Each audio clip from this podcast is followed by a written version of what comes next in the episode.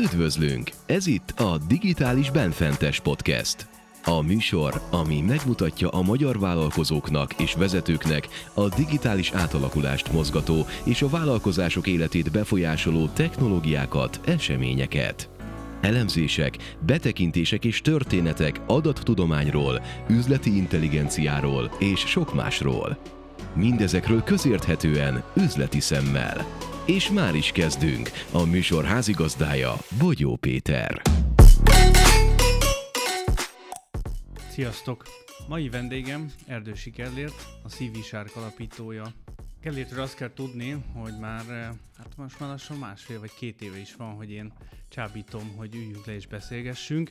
Aztán eh, világjárványtól kezdve elég sok minden közbeszólt és másképp alakult, de most itt a digitalizáció témájában sikerült találni egy olyan közös pontot, hogy megérte leülni és beszélgetni, úgyhogy üdvözöllek a műsorban, és örülök, hogy itt vagy. Köszönöm szépen a meghívást, és üdvözlöm a hallgatókat. Előjáróban annyit azért tudnotok kell Gellértről, hogyha esetleg még nem ismeritek, hogy álláskeresőknek segít eligazodni azon a pályán, ami mindig tart, hogy valaki egy olyan állást találjon magának, amit tényleg szeret is, ott örülnek neki, hogy oda megy dolgozni, szakmai, anyagi, és akár nagy Isten még magánéleti kihívásokat is rejt magában. Rengeteg mindennel találkozhattok, hogyha a Gellértre rákerestek, podcastje van, YouTube-on is eléritek, blogot vezet, online tanfolyamot, előadást tart, tehát igazán széles a palettája. Erről is fogunk majd beszélgetni, mert ez is egy nagyon érdekes vonulata a dolognak.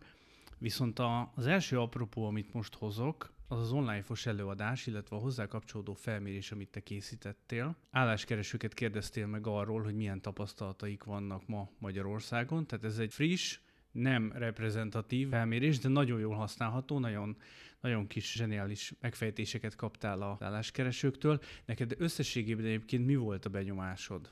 Maga a felmérésről talán annyit azért elmondanék, hogy körülbelül egy 220 ember töltötte ki ezt a, ezt a felmérést, ezt a kérdőívet, amit készítettem. Az első kérdésben azt próbáltam megnézni, hogy ebből hány ember volt álláskereső a közelmúltban. Volt egy ilyen kérdés, hogy mikor voltál utoljára álláskereső, és a válaszadóknak több mint 60%-a most jelenleg álláskereső, vagy egy éven belül álláskereső volt. És igazából ugye a kutatásomnak az volt a célja, hogy egy tűéles képet kapjak a mostani álláspiacról, a jelöltek, a jelentkezőknek a szempontjából, hogy ők igazából mit gondolnak a kiválasztás világáról, mit gondolnak a kiválasztási folyamatokról, mennyire elégedettek a, a cégeknek a, a működésével kiválasztás vonatkozásában.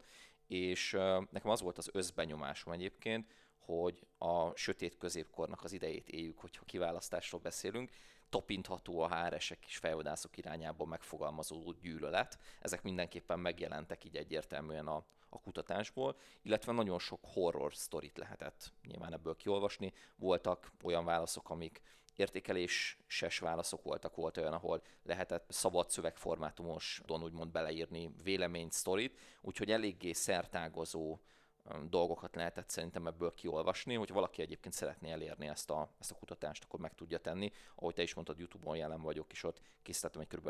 30-40 perces ilyen elemző videót az egész kutatásról, kérdésről kérdésre.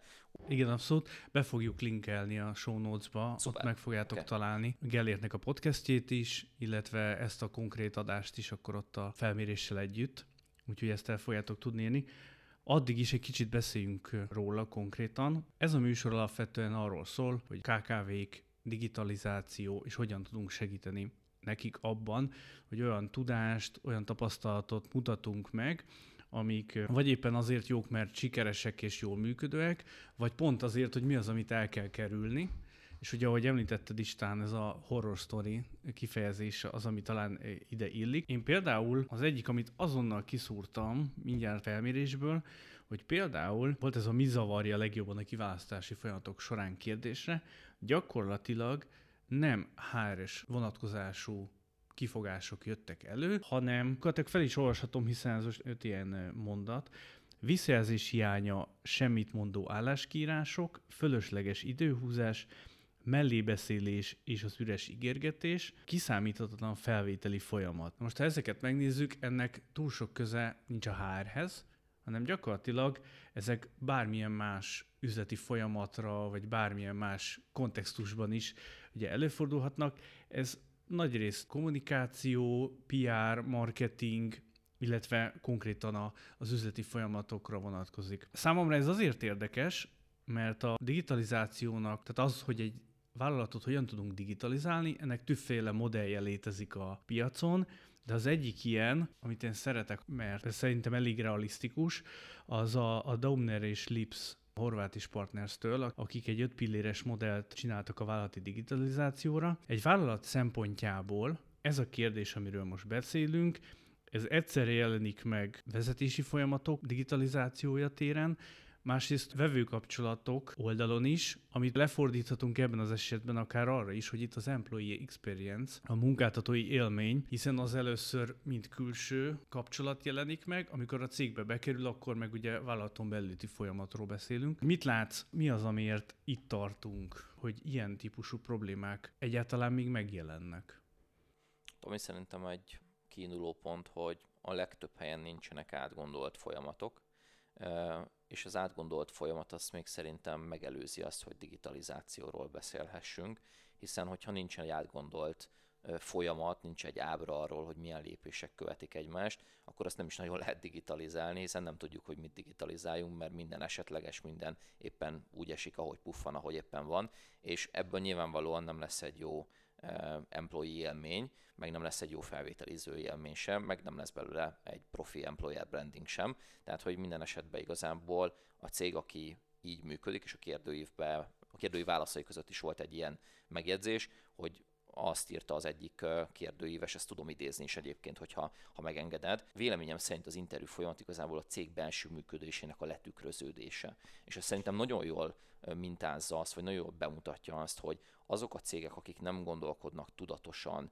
folyamatokba, nem gondolkodnak tudatosan kiválasztásba, nincsen ez definiálva, nincsenek automatizmusok ebben a rendszerben, az igazából egy valamilyen szinten egy, egy bizonyítványt állít ki saját magáról a jelöltek irányába. Ezt fogják róla tovább mesélni, ezt, fogják, ez fog utána róla megjelenni, mint image, hogy ez az a cég, ahol, ahol amatőrök a folyamatok, ez az a cég, ahol amatőr a kiválasztás, ahol rossz élményem volt, ahol nem kaptam visszajelzést, ahol igazából nem tudtam, hogy mi lesz a következő lépés, ahol behívtak interjúra, de ők nem jelentek meg, rengeteg ilyen sztorit hallani, meg hát hogyha valaki majd megnézi a, a kérdőíves válaszokat, fogja is látni, hogy, hogy, hogy hihetetlen dolgok történnek meg ezen a piacon jelenleg. Két dolgot el lehet választani, és arra vagyok kíváncsi, a felmérésben nem feltétlenül, de a tapasztalataid alapján van-e különbség akkor, amikor a pályázók direktben találkoznak a vállalattal, és amikor közéjük ékelődik egy fejvadász vagy munkaerő közvetítő cég, hogy ott vannak-e ilyen típusú problémák, illetve a kérdés az, hogy tolódnak-e az arányok? Én azt mondanám, hogy erre nem tért ki a kutatásom, tehát hogy azt nem vizsgáltam, hogy egy fejvadász és egy cég szempontjából milyen különbségek jelennek meg a folyamatoknak professzionalizmusa, illetve a digitalizáció vonatkozásában, tehát erre nem volt mérésem ebben a, a kutatásban, viszont azt egyértelműen kimerem jelenteni, és ez egy logikus gondolkodásból levezetett feltételezés lesz a részemről, hogy az, aki a kérdőívet kitöltötte, ő nem feltétlenül tudja azonosítani, hogy mikor találkozik fejvadásszal és mikor HRS-sel. Tehát merem megkockáztatni azt a kijelentést, hogy olyan szempontból a felmérés eredményei azt is jól mintázzák, hogy a fejvadászok hogyan működnek, nem csak az, hogy a cég oldaláról hogyan működnek a HR folyamatok. Az egyik nagy dilemma a videódban is visszajön, a visszajelzés hiánya mint top probléma. Ennek kapcsán ugye te is megjegyzed azt, hogy ez egyrészt az egyik oldalon a teljes hiányjal állunk szembe, a másik oldalon pedig azzal a fajta robotikus megoldással, amikor na, akkor alkalmazzunk egy rendszert, hogy ne kelljen minden kommunikációt nekünk intézni, és akkor valamilyen szoftver elkezd automatikus üzeneteket küldeni, mondjuk egy folyamatban, amikor beállítják, hogy jó, akkor őt nem visszük tovább a következő körbe, és akkor a jelöltek kapnak egy ilyen sablon üzenetet. Ez egy kicsit a két szélsősége a problémának. Szerinted mi lenne a valós és jó megoldás a cég részéről? Picit, hogyha vitatkozhatok veled, akkor egy másik aspektusból közelíteném meg. Én azt gondolom, hogy a, a sablonos visszajelzésnek is értéke van az álláskereső szempontjából. És ezt azért merem mondani, mert az álláskeresőnek gyakorlatilag egy olyan kihívással kell ma szembenéznie, hogy elkezd egy álláskeresési folyamatot, lead jelentkezéseket, jelen van esetleg az online térbe, networkinggel, rengeteg dolgot csinál annak érdekében, hogy interjú lehetőségeket dolgozzon ki. Nyilván valamilyen formában eljut interjúkra, és utána azzal szembesül, hogy nem tudja, hogy hányadánál, nem tudja, hogy az a lehetőség éppen hol tart. Nem tudja, hogy csak arról van szó, hogy éppen lassabb a folyamat, vagy arról van szó, hogy sose lesz visszajelzés, vagy arról, hogy már igazából rég, rég lezárult, meg ugye ismerjük azt, amikor újra kírják a pozíciót, és lehetne még itt tovább mondani a, a különböző ilyen izgalmas helyzeteket. Nekem arról számolnak be az álláskeresőim, és általában azért azt mondom, hogy elég széles körbe dolgozom emberekkel, tehát egészen a pályakezdőtől a, a felsővezetőig, hogy egy nagyon bosszantó és nagyon nehéz szituációt teremt az, hogy nincs visszajelzés, mert aki követi és nyomon követi a saját jelentkezéseit, ő se tudja, hogy akkor most abból a, az öt interjúból, amire elment, abból, abból most mégis mi az, ami várható. És ez azért problémás, mert az álláskereső ebben az időpillanatban, hogyha egy ilyen fekete lyukként tekintünk erre a, a visszajelzés hiányára, nem tudja azt megmondani, hogy nekem milyen munkát, milyen inputot kéne beleraknom a folyamatba, ahhoz, hogy legyen outputom. Hiszen, hogyha megnézzük azt a helyzetet, hogy az álláskereső egy picit egy ilyen objektív, auditáló mindsettel ránéz gyakorlatilag a saját helyzetére, akkor nem feltétlenül fogja tudni azonosítani, hogy nekem milyen lépéseket kell megtennem annak érdekében, hogy egyről a kettőre jussak és állást tudjak keresni. Hiszen jelentkeztem egy csomót, de nem kerestek meg, nem lett belőle interjú lehetőségem. Most akkor mi a helyzet? Nem tudom, hogy akkor most igazából az a probléma, hogy nem jó az önéletrajzom, nem jó a stratégia, hogy jelentkezem, nem jelentkezem eleget. Ugye ez egy nagyon klasszik probléma szokott lenni. Másik, elmentem interjúkra, nincs visszajelzés. Most ez azért van, mert lassú az interjú folyamat, és még várnom kell, és türelmesnek kell lennem, vagy arról van szó, hogy igazából egyik interjú se vezetett sehova, és gyakorlatilag ott vagyok, hogy akkor újra el megint jelentkezéseket leadni. És ugye ez azért problémás, hogyha nincs visszajelzés, mert ez azt eredményezi, hogy azok az álláskeresők, akik nem egy struktúrában, nem egy rendszerbe gondolkodnak, és nincsen mögöttük egy olyan folyamat, mint például én is biztosítok a szolgáltatásom kapcsán, akkor teljesen arra vannak utalva, hogy így esetleges, hogy nem tudja, hogy éppen mi a következő lépés, mit kéne tennem, és nagyon sokszor emiatt elhúzódik az álláskeresés folyamata, rengeteg olyan fölösleges kudarcot él át az álláskereső, ami nem lenne indokolt, és a másik oldalon pedig tök rossz élményei alakulnak ki azokról a cégekről, akihez egyébként pályázott.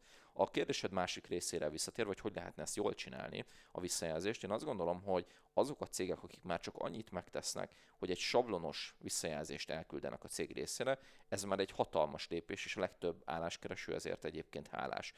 És én azt mondom, hogy szerintem nem lesz jó megoldás az, hogy egy ilyen nagyon okos visszajelzést ad a cég, vagy bizonyos iparágokban ez jól tud működni, de általában a legtöbb cég megégeti magát azzal, hogyha personalizált visszajelzést ad, mert ennek az a következménye, hogy onnantól kezdve az álláskereső, hogyha egy picit rámenősebb, akkor vissza fog menni a céghez, és azt mondja, hogy hogy képzelitek, hogy ti ezt gondoljátok, ez nem is így van, majd én bebizonyítom. Közben lezárult már a kiválasztás esetleg, őre, róla megszületett az a döntés, hogy nem őt fogják alkalmazni, viszont a cégnek ez egy customer service problémát okoz HR oldalról, amit kezelni kell. És most gondoljunk bele abba, hogy átlag pozíciónál van 100 darab jelentkezés, adunk 100 darab visszajelzést, mondjuk tegyük fel 80-at arra, hogy rossz az önéletrajz, 19-et meg arra, hogy az interjú során nem téged választottunk, akkor 80 emberből mondjuk tegyük fel 40 oda fog jönni, hogy nem is rossz az önéletrajzom, mondd el, hogy miért rossz. Customer service probléma. Utána a 19-ből lesz mondjuk 10 ember, vagy kilenc ember, aki azt mondja a cégnek, hogy figyeljetek, hát tök jó volt az interjú, mindenre tudtam válaszolni, miért mondjátok azt, hogy szakmailag nem vagyok kompetens? És ugye ebből igazából egy olyan probléma halmaz generál magának a cég, aminek az a, a következménye, hogy fú, nem éri meg visszajelzést adni. És a legtöbb cég ezért nem ad visszajelzést egyébként, mert az elején lehet, hogy amiatt, mert azt gondolta, hogy így etikus, vagy morálisan így oké, okay, vagy így szeretne jó fej lenni a, a munkavállalókkal, adott visszajelzést, megégette magát, és most már nem ad visszajelzést senkinek semmiről, még egy semleges visszajelzése, hogy, hogy köszönjük, nem téged választottunk. És szerintem a megoldás az valahol a középút, tehát ez pont olyan, mint egy, egy próbaidő során történő felmondás, amit nem érdemes indokolni. Majd nem is, tehát indokolni lehet, de nem érdemes ugye munkaügyi szempontból. Hasonló itt is a helyzet, hogy gyakorlatilag nem érdemes indokolni a cégnek azt, hogy miért nem téged választunk, viszont egy nagy értéket ad a munkavállalónak azzal, hogyha annyit legalább megtesz, hogy automatikusan jelzi azt, hogy lezárult a kiválasztási folyamat, nem melletted döntöttünk. Viszont itt ami nagyon fontos, hogy ez egy nem egy olyan nehezen kivitelezhető történet, mint amit szerintem a cégek gondolnak, meg hisznek erről. Ha csak alapvető marketinges automatizmusokba gondolkodunk, ha valakinek van arra egy rendszere, ez most kérdés, hogy kinek van erre a rendszere, hogy a bejövő jelentkezőket ilyen applicant tracking system formátumba kezeli, akkor neki elvileg egy kattintás, vagy néhány kattintás kéne, hogy legyen az, hogy beixelgeti azokat, akiket nem választott ki, és egy automata üzenetet nekik kiküld abban a pillanatban, amikor a delikvensünk aláírta a szerződést, és elindul a próbaideje. Ezt a legtöbb cég nem teszi meg. Szerintem a következő okokból. Egyrészt nincs applicant tracking systemük, hanem bejön e-mailbe a gmail-es e-mail címre a jelentkezés, aztán valami majd lesz belőle. Így indul ugye a történet, és nyilvánvalóan, amikor van mondjuk a cégnek öt meghirdetett pozíciója, rengeteg operációs ügy, ami megy, meg lehet, hogy a HRS közben pénzügyes is, vagy lehet, hogy egyébként néha még ő áll fel az állványra és szereli a, a villanyt, ugye ez KKV szektor azért nem egy elképzelhetetlen történet, akkor ő valószínűleg nem fog leülni és visszanézni az egyébként 5000 olvasatlan gmail üzenetéből, hogy melyik voltak azok az üzenetek, amikor Lacika, meg, meg Pistika, meg Éva beküldte az önéletrajzát különböző tárgymezővel, ő nem fogja szépen ezt így kiszelektálni, és azt is megkockáztatom, hogy nincsenek uh, különböző bélyegek, vagy ilyen tegek a, a gmail hogy ide rakja mondjuk ebbe a mappába, vagy erre. A gmail nem használok üzleti célra, de ha jól tudom, ott ilyen különböző címkékkel lehet kezelni a, a csoportosítást. Én mappákat használok a saját e-mail rendszeremben, de ami igazából a lényeg, hogy meggyőződésem az, hogy a legtöbb cég a beérkező jelentkezéseket egy külön pozícióra nem egy külön mappába menti el, hanem mondjuk jó esetben belemegy egy nagy HRS mappába, rosszabb esetben semmilyen mappába nem kerül bele. És ugye ismerjük a helyzetet, van 5 darab kiírt pozíció, van 100 darab jelentkezésünk per pozíció nagyjából, 500 darab jelentkezésnél tartunk, ezen kívül még van szintén pár száz e-mail, ami mondjuk beérkezik az adott embernek, és akkor lezárul egy pozíció, oké, okay, van ezer darab e-mailem, el fogja kezdeni kiszelektálni, hogy mikor küldték be a jelentkezéseket az elmúlt két hónap során. Két hónap e-mailt végig fog nézni, és szépen egyesével beixeli, hogy kinek kell visszajelzést küldeni. Nyilvánvalóan nem. Lehet, hogy az elmúlt öt embernek küldeni fog e-mailt, vagy esetleg azoknak jobb esetben küld e-mailt, akik mondjuk interjún részt vettek, de hogy azoknak nem fog küldeni, akik jelentkeztek, és nem kerültek kiválasztásra interjúra, az szinte biztos. És ugye ez úgy tudna feloldásra kerülne igazából ez a probléma, hogyha a kettő dologból valamelyik megvalósulna. Vagy az, hogy bevezet a cég erre egy olyan automatizmust, egy olyan rendszert, ami ezt igazából alapjáraton tudja kezelni ezt a problémát, és csoportosítja az adott jelentkezéshez beérkező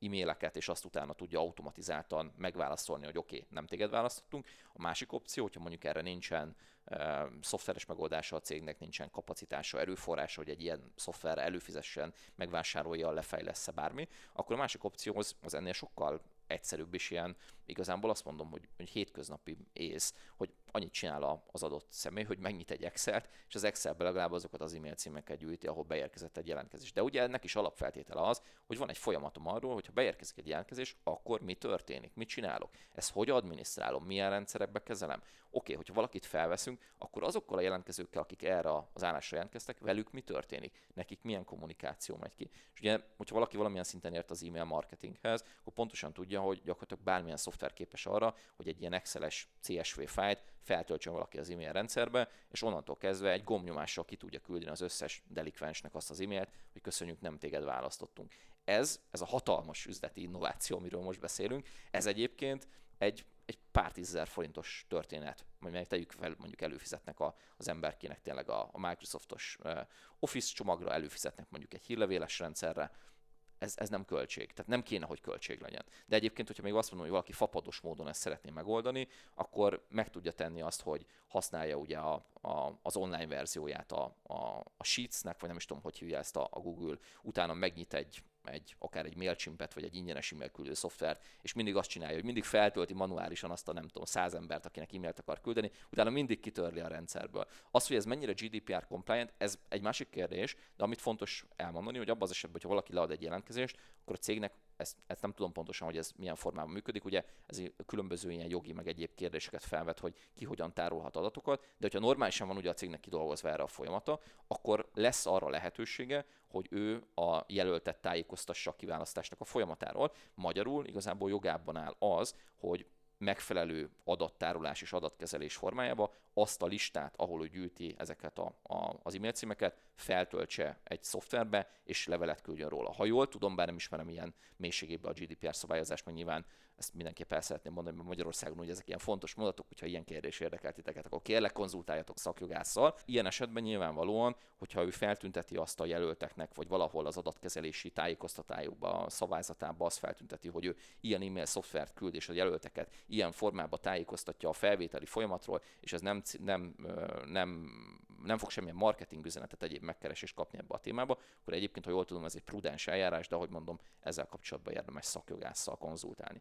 Én azt gondolom, hogy ez a fapados megoldás, nyilván a profi megoldás, amit egyébként mindenkinek kéne csinálnia, az az, hogy, hogy egy ATS rendszert használ valaki. És még egy gondolat, nagyon hosszúra húzom, csak szerintem ez ide kívánkozik, hogy Ami szerintem katasztrofális, az az, hogy multinacionális cégek ezt megengedik maguknak. Mert az még oké, okay, hogy egy kis cég, akinek nincsen erőforrása, és néha Marika kezd el fejleszteni, és másik nap meg Marika takarítja az irodát, típusú cégeknél ez így előfordul, de azt szerintem baromira nem oké, hogy egy multinacionális cégnél egy felsővezető ügyfelemet mondjuk felveszik egy állásra, és a munkában állásnak a napját megelőzően betelefonál, hogy akkor mi lesz a belépési papírokkal, dokumentációval, hova kell mennie, kit kell keresnie, és a HRS azt mondja, hogy bocsi, sose hallottunk róla, téged nem is vettünk fel, miről beszélsz.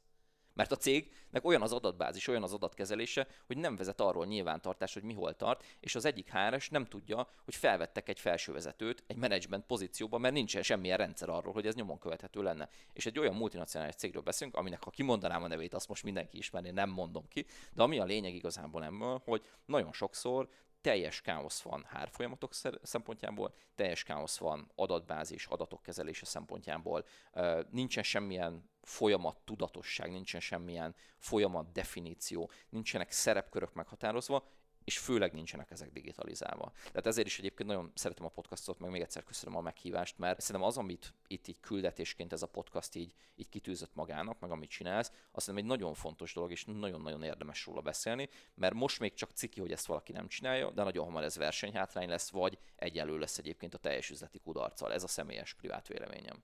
Köszönöm szépen, hogy ilyen részletesen kifejtetted, mert nagyon nagyon kerek lett így a dolog egyrészt, másrészt meg azt látom ebből egyértelműen, hogy minden oda vezet vissza, amivel az elején is kezdtük, hogy az átgondolatlan folyamatok szülik a, gyakorlatilag a problémákat, hiszen ha ezek megvannak, le vannak tisztázva, hogy milyen lépések, ki csinálja, mikor csinálja, abból mi következik egy másik részlegen, vagy egy másik személynek milyen munkája van, akkor gyakorlatilag a, a problémáknak a 90%-át már megoldottuk, és a maradék 10%-a lesz az, amit a technológiával kell megfejtenünk. Felmerült bennem több kérdés is, amit tudok itt csatolni. Az egyik az kapásból az, még visszatérve az ATS-re, tehát a ugye jelöltek nyomon követése típusú szoftverekre, hogy te tapasztalatod szerint miért nem terjedt ez el olyan mértékben, mint amilyen mértékben adott a dolog. Tehát arra gondolok, hogy a technológia létezik, ki van forva, magyar nyelvű szoftverek, sőt, magyar nyelvű, magyar fejlesztésű szoftverek is elérhetőek a piacon, és én azt gondolom, hogy egy bizonyos cégméret elérésénél ennek a költsége az már gyakorlatilag olyan alacsony, hogy önmagában az ár sem lehetne kifogás. Én azt gondolom, hogy biztos van egy gondolkodásbeli hiányosság, vagy egy gondolkodásbeli oka annak, hogy ez nem terjedt el olyan mértékben, mint ahogy elterjedhetett volna. Szerintem az alapkiinduló pont az az, hogy ha mindent Excelbe vezetnek egy cégnél, vagy kockás füzetbe, akkor úgy fog valószínűleg gondolkodni a tulajdonos ügyvezető is, hogy ez költség ennek nincsen hozzáadott értéke, maximum Marikának könnyebb lesz a munkája, és bocsánat, hogy ezt mondom, de pont lesz hogy Marikának könnyebb lesz a munkája, de eddig meg tudta oldani, oldja meg most is. Szerintem ez szokott lenni az alapgondolkodás, és ez most egy picit sarkos, amit megfogalmazunk, de szerintem KKV szektorban, ugye amit talán még elmondanék így a hallgatóknak, hogy én korábban ugye vállalati bankárként dolgoztam, tehát KKV ügyfelekkel tárgyaltam hiteltermékekről, banki finanszírozásról, és azért eléggé átlátom azt, hogy ez a szektor hogyan működik, milyen riportokat kaptunk annó mondjuk egy, egy hitelelemzéshez, meg hogyan működnek cégek eh, ilyen méretben, és én ezt, ezt azért egyértelműen így, így testközelből tudtam megtapasztalni, hogy sajnos sokszor ez a fajta gondolkodás az, ami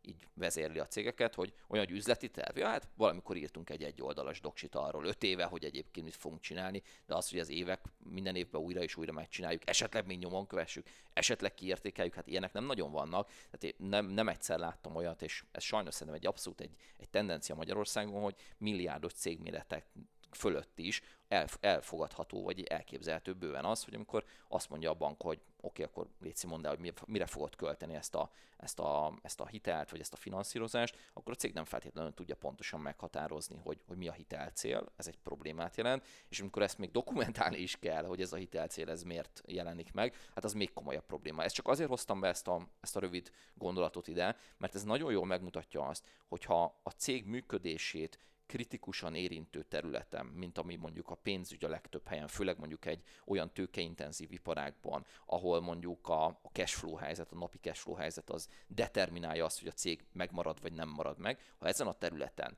nincsen egy átlátható adminisztráció és átlátható folyamatok, akkor hogyan gondolhatjuk azt, hogy HR területen, ami csak egy költség, ami a szükséges rossz, ezt majd az ügyvezető meg fogja csinálni? Hát nyilván nem fogja.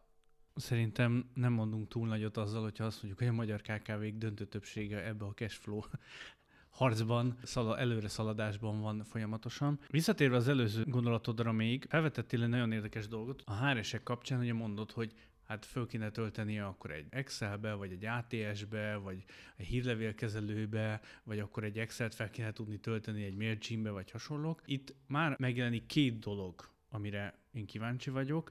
Az egyik az az, hogy HR-eseknél az adminisztráció, és főleg az informatikával összekapcsolódó adminisztráció az még kihívások jelent. A másik pedig az, hogy egy kicsit, hogyha nagyobb képet nézünk, akkor az angol száz területen már az látszik, hogy egy HRS az már a HR mellett informatikai ismeretekkel, digitalizációs tudással, és igazán erős helyeken pedig már komoly marketing tudással is rendelkezik. Te hogy látod, hogy ez mennyire állja meg a helyét ez a mondjuk úgy, hogy kijelentés, hogy erre szükség lenne? A másik meg az, hogy hol tart a magyar piac. Nekem az a mondat, ami a te podcastodban hangzott egyébként el ennek a témának a kapcsán, hogy nem tudom már melyik interjú vendéged, alanyod mondta azt, hogy ő olyan embereket keres, akik egyszerre több dologhoz is értenek, Nekem ez a gondolat nagyon tetszett már akkor is, és abszolút tudtam vele azonosulni. Én azt gondolom, hogy hosszú távon ugye vannak erről különböző kutatások is, hogy az ember nem tudom, x éves korára hány munkakörbe vagy hány helyen fog dolgozni, hány új iparágba csöppen bele, és ugye minden trend azt mutatja, hogy egyre gyakrabban fogunk munkát váltani, egyre több iparágba fogunk belekostolni, és egyre több területhez fogunk érteni, vagy kell értenünk ahhoz, hogy versenyképesek maradjunk. Nem beszélve arról, hogy ugye nyilván a digitalizáció, automatizáció, robotok, minden mesterséges intelligencia, az ugye előrevetíti azt, hogy lesznek olyan szakmák, amik eltűnnek, vagy automatizálódnak, vagy úgymond a, az emberi erőforrás ebből ilyen szempontból kikerül, és ezeknek az embereknek nyilvánvalóan muszáj lesz átképezniük maguk, magukat, hogyha szeretnének életbe maradni, és ezért meg is fogják ezt tenni. Az, hogy ugye mi képzik át magukat, ez már alapvetően ezt a folyamatot gerjeszti, hogy mindig ugye ezek a váltások meg fognak történni. És amire ebből az egészből ki akarok lyukadni, az igazából az, hogy ha megnézzük a, a kérdésedet, gyakorlatilag, ha egy HRS-nek a munkájára rátekintünk, akkor ezt szerintem teljesen jól látod, és ezt abszolút alá tudom támasztani, hogy egy HRS valamilyen szempontból mindenképpen employer brandinget is csinál, hiszen a cégnek az első vonala, aki találkozik úgymond a, a jelentkezőkkel, találkozik rengeteg esetben a, olyan emberekkel, akik valamilyen szempontból a HRS-be látják a cég képviseletét. Tehát, hogy ez, ez szerintem egy kikerülhetetlen dolog. Tehát valahol, ha nagyon sarkítani akarom ezt is, csak hogy ilyen nagyon konkrét állásfoglalásokat határozzak meg ebben a mai műsorban, hogy szerintem a, a HRS ez valamennyire értékesítő is, a HRS valamennyire marketinges is, és a HRS-nek idő után muszáj lesz, vagy kell érteni az IT-hoz valamilyen szinten és az automatizációhoz, mert hogyha ezt nem teszi meg, akkor biztos, hogy lemaradásban van. Ez szerintem egyértelműen kijelenthető. És az, hogy mennyire bonyolultak ezek a, a technológiai dolgok, meg hogy ez mennyire megugorható, vagy elvárható esetleg egy HRS-től, hogy ezt megugorja, én azt gondolom, hogy a mostani piacon még, még nem annyira elvárható, és ez alatt azt értem, hogy egyrészt nem várják el, másrészt pedig nagyon kevés ilyen ember van, aki szerintem úgymond IT szempontból, marketing szempontból is edukált, vagy egyáltalán megvan a nyitottság erre. Viszont amit látni kell, és ez is benne volt a műsorodban emlékeim szerint, és ez is nagyon tetszett ez a gondolat, hogy valaki idézte, hogy a, hogy, hogy Elon Musk azt mondja, hogy már minden fel van az interneten, és már akár egy műtétet is meg lehet csinálni. A műtétet azt nem próbálnám meg azért, tehát hogy vakbél műtétet nem csinálnék senki négy egy YouTube videó alapján, de azt meggyőződésem is ki tudom jelenteni, hogy minden ilyen szoftvert igazából valaki már egyszer felrakott ingyenes verzióba YouTube-ra, hogy ezt hogy kell használni. És ugye ez visszakanyarodik egy következő problémához, és bocsánat, hogy nagyon megint távolra megyünk el, hogy szerintem nagyon sokszor azért nem használják ezeket a szoftvereket, mert nem tudnak angolul. És azért, mert nem tudnak angolul, ezért nem értik a tananyagokat, vagy nem tudnak olyan mélységébe angolul, hogy ez ne okozzon nekik erőfeszítést, vagy bármiféle fáradtságot, nehézséget, hogy ezt megértsék. Ezzel nem akarom azt mondani, hogy nem beszél a magyar szakma, HR szakma, fejvadász szakma angolul, mert ez nem lenne egy igaz kijelentés. Inkább azt mondom, hogy relatíve sokan vannak azok, akik értik az angolt, ha muszáj, akkor beszélik is, de nincsenek olyan szinten angol tudás vonatkozásában, hogy úgy tekintsenek mondjuk egy angol nyelvű videóra, mint egy magyarra, és bármiféle erőfeszítés nélkül ezt megértsék. Ez szerintem egy probléma. De ugye azt mondtad, hogy vannak magyar szoftverek is, ami teljes mértékben igaz. Amit látni kell, hogy szerintem itt az a a gond, és itt jön a, a problémának az egyik gyökere, amit én látok, hogyha ma például marketinges szoftvereket megnézünk, hogy általában Magyarországon úgy működik a piac, hogy van egy külföldi szoftver, mondjuk tegyük fel egy, egy CRM rendszer, mondjuk nem tudom, én például CRM-re használom a monday.com-ot, mondjuk annak vannak nyilván magyar alternatívái is, és az, hogy a monday.com-ot hogyan kell használni, arra egyrészt a monday.com-nak van egy nagyon komoly csapata, aki edukációs videókat csinál arról, hogy milyen, milyen automatizmusokat tudsz csinálni, milyen nagyon bonyolult feature-öket hogyan tudsz használni, vannak hetente webinárok ezzel kapcsolatban, és erre egy konkrét team van, tehát hogy szerintem, ahogy így emlékszem a videókra, amikor betanultam így a szoftvert, szerintem legalább 5-6 embertől láttam, különböző embertől videókat, akik ezeket az edukációs tartalmakat megcsinálták. Ugyanez magyar verzióban úgy néz ki, hogy ugyanaz a szoftver, vagy kevesebbet tudó szoftver 2x-be kerül a külföldihez képest, mert nyilván kisebb a piac, viszont ugyanúgy le kell fejleszteni, tehát hogy sajnos a költség az magasabb lesz, viszont nincsen ez a fajta edukáció, hogy az edukációt azt a cég csinálja, de az pénzbe kerül, és innentől kezdve ez egy sokkal költségesebb történetté válik, mint hogyha valaki egy külföldi szoftvert használ, ami viszont angolul van, amit viszont csak angolul lehet megtanulni. És szerintem sokszor ez csak egy feltételezés, ezt nem tudom adatokkal vagy kutatással látámasztani, sokszor az történik cégek vonatkozásában, hogy van egy azonosított probléma a cég működésében, amire hallják, vagy valahogy szembe jön velük, hogy van szoftveres megoldás, megnézik a piacon mi van, elkezdenek mondjuk használni egy tök jól működő nemzetközi piacon jelenlévő szoftvert, de rájönnek arra, hogy hoppá, ez minden edukáció angolul van. Hát Marika annyira nem tud angolul, ezért elnézést kérek a marikáktól, talán már a második negatív példát mondom marikákkal, úgyhogy bocsánat. Tehát, hogy barátunk nem tud angolul rendesen, és azt mondja, hogy ez nem lesz jó az a szoftver. Nyilván az, aki dönt a szoftvernek a megvásárlására, mondjuk az ügyvezetés, a pénzügy, bárki, ő nem tudja megítélni, hogy azért mondja az emberünk, hogy nem jó a szoftver, mert tényleg nem jó, vagy azért mondja, mert egyébként nem tudja használni, mert nem érti a videókat. És szerintem ez sokszor azt indikálja, hogy elkezdenek használni egy magyar szoftvert, vagy elkezdenének használni egy magyar szoftvert, viszont az meg drága. De figyelj, miért használjuk? Hát ez kétszer annyiba kerül, vagy másfélszer annyiba kerül. És ráadásul ott viszont nem lesz meg az a fajta support, az a, az a, az a háttér, ami ahhoz kéne, hogy, hogy ezt jól el lehessen kezdeni használni. Erre egy nagyon személyes példát mondok, hogy tavaly évben bevezettem pont ezt a monday.com-ot a, a cégem működésébe. Nagyon sokat keresgéltem azt, hogy melyik lenne az a szoftver, ami az én működésemet a lehető legjobban tudja szolgálni. A valaha csinált ilyen szoftver bevezetést, az pontosan tudja, hogy itt igazából nem arról van feltétlenül szó, hogy az egyik szoftver vagy a másik az, az jobb, így objektív értelemben jobbat, többet tud, hanem inkább arról van szó, hogy a cég igényeihez, működéséhez, folyamataihoz melyik az, ami a legjobban társítható, és melyik az, ami a legkevesebb manuális munkát vagy plusz fejlesztést igényli, vagy folyamatoknak az átszabását ahhoz, hogy ezt rögtön azonnal így repülő rajta jelleggel el lehessen kezdeni használni. És nekem egy nagyon érdekes tapasztalás volt, és ez kapcsolódik az ATS-es témánkhoz, hogy amikor ez a szoftver bevezetés nálam megtörtént, akkor én megnéztem egyébként magyar szoftvereket, kértem nyilván demo verziókat. Két dolog miatt nem döntöttem a magyar mellett. Egyrészt sokkal bonyolultabb volt használni, mint a nemzetközi szoftvert, másrészt lényegesen drágább volt, mint a nemzetközi szoftver. És ez volt nekem egy nagy ilyen felismerés, hogy szerintem ott van probléma, és ez egyébként nem csak a HRS piacot érinti, hanem egyébként azt mondom, hogy a marketing szoftverekre is így elmondható ez így összglobál, hogy szerintem nagyon sokszor a magyar cégek úgy gondolkodnak, hogy nekem magyar szoftvert kell használnom. Nincs is a fejében az, hogy egyébként van egy nemzetközi versenyző ezen a, a területen, vagy nem is nem végzi el ezt a kutató munkát, és ezért végül oda ki, hogy hát ez a magyar szoftver azért ez nagyon drága, meg egyébként sem tudom használni, meg bonyolult is használni. Az is lehet, hogy egyébként bevezetik, és utána nem használják a kollégák, és maradnak az Excelnél. Ez a másik klasszikus, ugye, és ez is szerintem szó volt korábbi podcastokban erről, hogy az emberek nem szeretik a változást, gyűlölik az emberek a változást. Tehát jó volt eddig, úgy működött, akkor miért kell máshogy csinálni? És ugye ebből nyilván mi, mi következik az, hogy elköltenek egy nagy adag pénzt egy ilyen szoftverre, bevezetik, nyilván a bevezetésnek, az edukációnak lesz egy nagy költsége a kezdéskor, és utána két hónap múlva, három hónap múlva azt látja az ügyvezetés, hogy nem kezdte el az emberünk használni a szoftvert, vagy csak a felét csinálja ott annak, amit egyébként lehetne,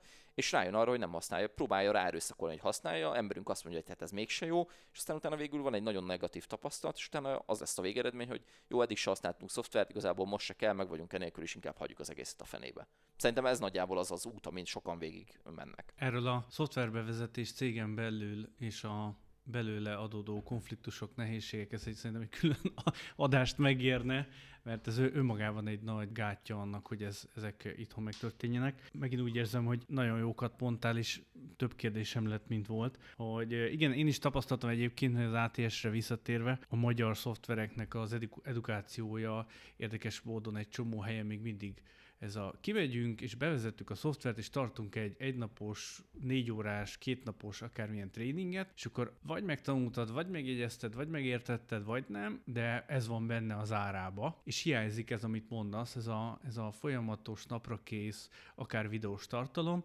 Tudok egyébként itthon jó példát mondani erre, az egyik ilyenem az a Sales Autopilot, ahol nagyon jó edukációs anyagok vannak fönn. Van rá példa, az kétségtelen, hogy nem jellemző a, a szoftverpiacra. Egy picit annyit behoznék ebbe a beszélgetésbe, és én mondhatni így kontra sales autopilot vagyok, tehát nem szeretem a szoftvert, egyik nem is használom már, de próbáltam korábban. Nekem az a tapasztalatom a sales autopilotról, hogy kicsit olyan érzésem volt, amikor leírásokat olvastam, mint hogyha egy atomreaktort kéne elkezdenem működtetni, mert annyira bonyolult volt. Tehát, hogy nekem az a probléma a Sales Autopilot, mint olyan, hogy tényleg mindent meg tud csinálni, sokszor egyébként többet tud, mint a, a nemzetközi versenytársak, viszont annyira bonyolult, hogyha valaki elkezd mondjuk online marketinggel foglalkozni, és először a Sales Autopilot-tal szerintem egyedül találkozik, akkor egy olyan érzése van, hogy én nem autófizikusnak akartam menni. És ez mondjuk egy probléma, tehát hogy ezzel szemben, amit mondjuk a nemzetközi szoftvereknél látok, és ez szerintem egy nagy kihívás lesz a magyar szoftvergyártóknak, vagy szoftver ez a service vállalkozásoknak,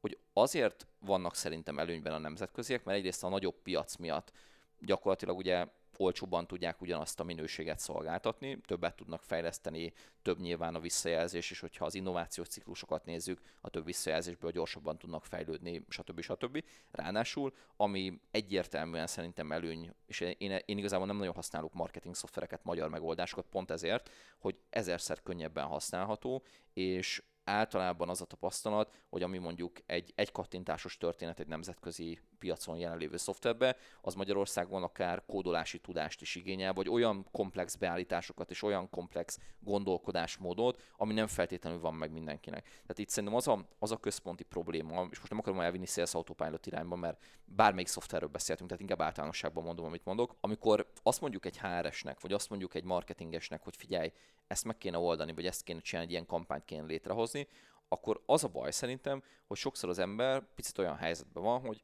okay, szeretnék egy ilyen funkcionalitást megvalósítani, de fogalmam nincs, hogy hogy kezdjek hozzá. És annyira hosszú idő az a tanulási ciklus, amíg ő eljut odáig, hogy ezt meg tudja valósítani, hogy ez inkább egy kudarc élmény, mint egy sikerélmény. És szerintem amit mondasz, az abszolút tudok azonosulni, hogy kimennek egy napot leoktatják, de hogyha majd három hónap múlva kell valamit csinálni, azt hogy a fenébe fogom megoldani. És szerintem ez az, ami egy, egy olyan dolog, amit tök jó lesz, hogyha Magyarországon is megugranak ezek a szolgáltatók, hogy gyakorlatilag rendelkezésre kell bocsátani az online edukációt, és igenis kellenek webinárok, igenis kellenek ilyen how-to videók, hogy lépésről lépésre mit kell csinálni. És szerintem amúgy ilyen szempontból tényleg jó a Sales Autopilot, tehát ez, ez elvitathatatlan, hogy nagyon profi egyébként a blogjuk, tényleg látszik, hogy nagyon át van gondolva, iszonyat komplex dolgokat egyébként lét lehet benne hozni, tehát hogy ezt, ezt nem akarom semmiképpen így elvenni ezt az érdemet.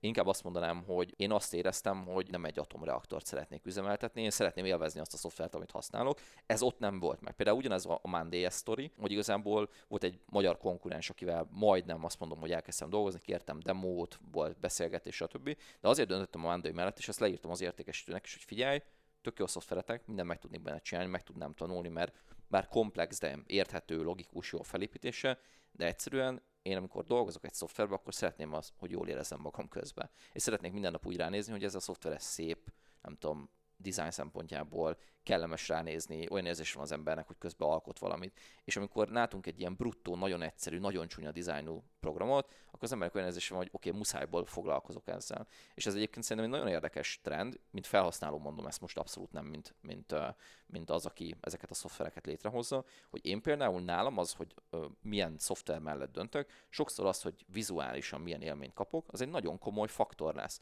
Nyilván funkcionalitás az, ami valószínűleg ezt megelőzi, de hogyha funkcionalitásba kb. ugyanazt tudja a kettő, és az egyik az dizájnba szebb, akkor nyilván azt fogom választani, mert nap mint nap azzal fogok dolgozni. És az egy érdekes dolog, és ez egy picit elkanyarodik a mai beszélgetésünk témájától. Ugye, ahogy elmondtad az intróba is, álláskeresőknek segítek az elhelyezkedésben, karrierbe dolgozó szakembereket segítek a fizetésemelés kiharcolásában, előléptetés elérésében, és amikor beszélgetek álláskeresőkkel, karrierbe dolgozó szakemberekkel, akkor általában, amikor megkérdezem azt, hogy mi az, ami őket motiválja, mi az, amiért felkelnek minden nap, mi az, amit szeretnének az élettől, akkor a top egy dolog, amit szoktak mondani, amikor valaki már egy adott fizetési sávot elért, az az, hogy tudjak alkotni, létrehozni valamit.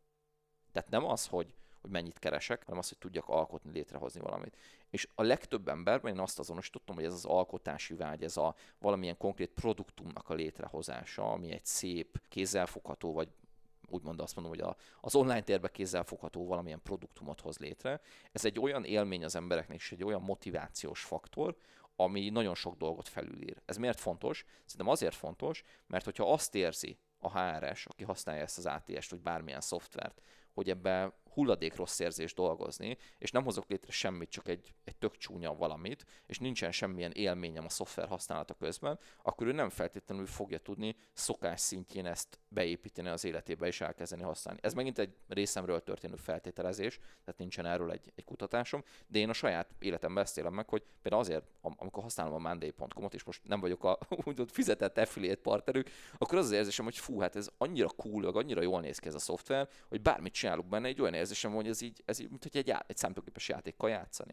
És ezt mondjuk nem látom a, a magyar szoftvereknél. E-learninget is bedobtat, hogy lehet, hogy beszélünk róla. Van egy e-learning szolgáltató, akivel együtt dolgozom, nagyon elégedett vagyok, lehet a fejlesztőkkel beszélni, szinte azt mondom, hogy a funkcionalitásokat, amiket kérnek a felhasználók, azokat igazából rögtön megcsinálják. De ott is ami a legnagyobb gondom, és ezt elmondtam nekik is, az a vizualitás. Tehát, hogy egyszerűen az ügyfelem, hogyha felmegy arra az e-learning rendszerre, még mai napig azt látja, hogy ez csúnya hiába jó a szoftver, hiába jegyzi meg, hogy hol tart a videó, hiába tud olyan dolgokat, mint egy Netflix, de egyszerűen belép és azt látja, mint hogyha nem tudom, a 90-es éveknek a, a végén lenne. És egyszerűen ez nem oké, tehát hogy muszáj dizájnba előrelépni, és ez megint podcastot elhangzó téma volt egyébként, hogy nem is tudom már, hogy volt a pontos gondolat, hogy a design az, ami ezt az egészet vezeti, valahogy így drive-olja, hogy, hogy milyen irányba megy a, a, a fejlesztés, meg az egész történet. Ezt nem tudom pontosan idézni, de nekem az nagyon tetszett az a gondolat is, hogy, hogy azért nagyon nagy mértékben meghatározza ezt a digitalizációs működést, meg előrelépést, az, hogy, hogy designban milyen elképzelések, vágyok vannak a, az ügyfél oldalról.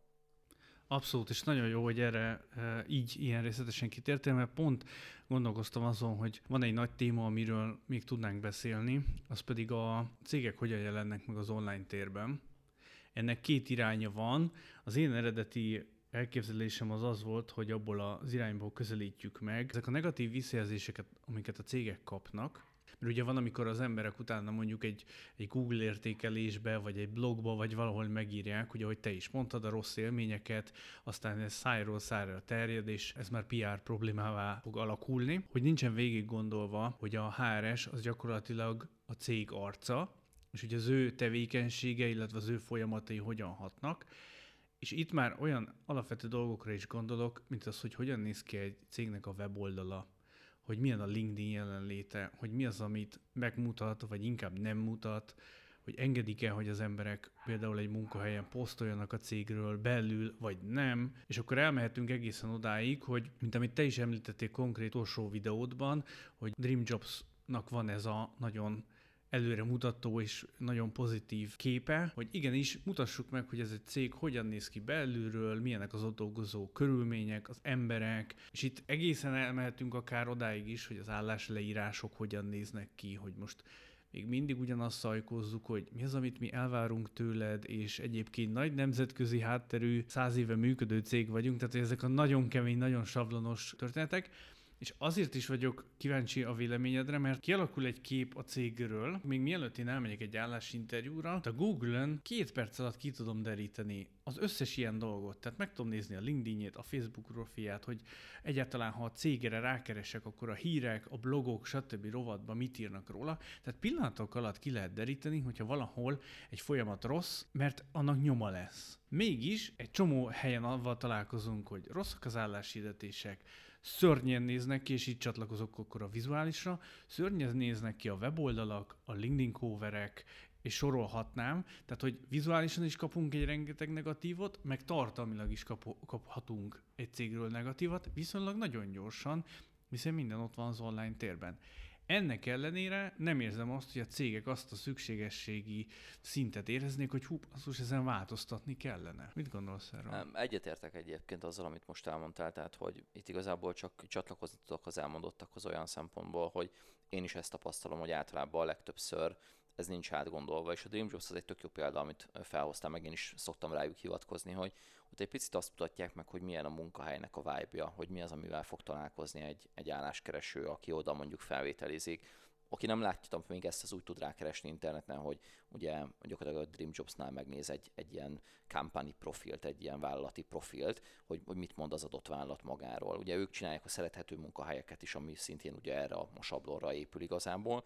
Úgyhogy ezt, ezt érdemes megnézni, főleg azoknak, akik esetleg most cégvezetőként hallgatják ezt a podcastot, vagy úgy hallgatják, hogy ők maguk is felvételi folyamatokkal foglalkoznak, employer brandinggel foglalkoznak, mert szerintem az az irány, amit a Dream Jobs képvisel, az pont az az irány, amiről az előbb beszéltünk vizuális értelemben ezekről a szoftverekről, hogy az álláskeresőnek egy élmény lesz ezt a jelentkezést leadni, és úgy fog róla beszélni, még akkor is, hogyha nem veszik fel, hogy milyen cool volt ehhez a céghez jelentkezni, mert pontosan tudtam, hogy mi fog történni. Tehát pontosan tisztában voltam azzal, hogyha én hozzájuk jelentkezek, akkor mi lesz a folyamat. És egyébként van egy tök jó példa erre, Boom Marketing nevű cég. Én nekik hallottam, ha jól emlékszem, valamilyen ingyenes anyagukat, podcastokat, nem tudom micsodát, és ők például beszámoltak arról, hogy kicsi cégként gyakorlatilag így nagyon egyértelműen megvan, hogy mik azok a lépések, amin végig fog menni a jelentkező, amikor, amikor valaki igazából lead egy jelentkezést a céghez. És ezt például nagy multik nem csinálják. Tehát beadsz egy jelentkezést, és még annyit csak kapsz, hogy közt megkaptuk. Tehát, hogy nem tudja azt a jelentkező, hogy az eljutott el élő emberhez, nem jutott el,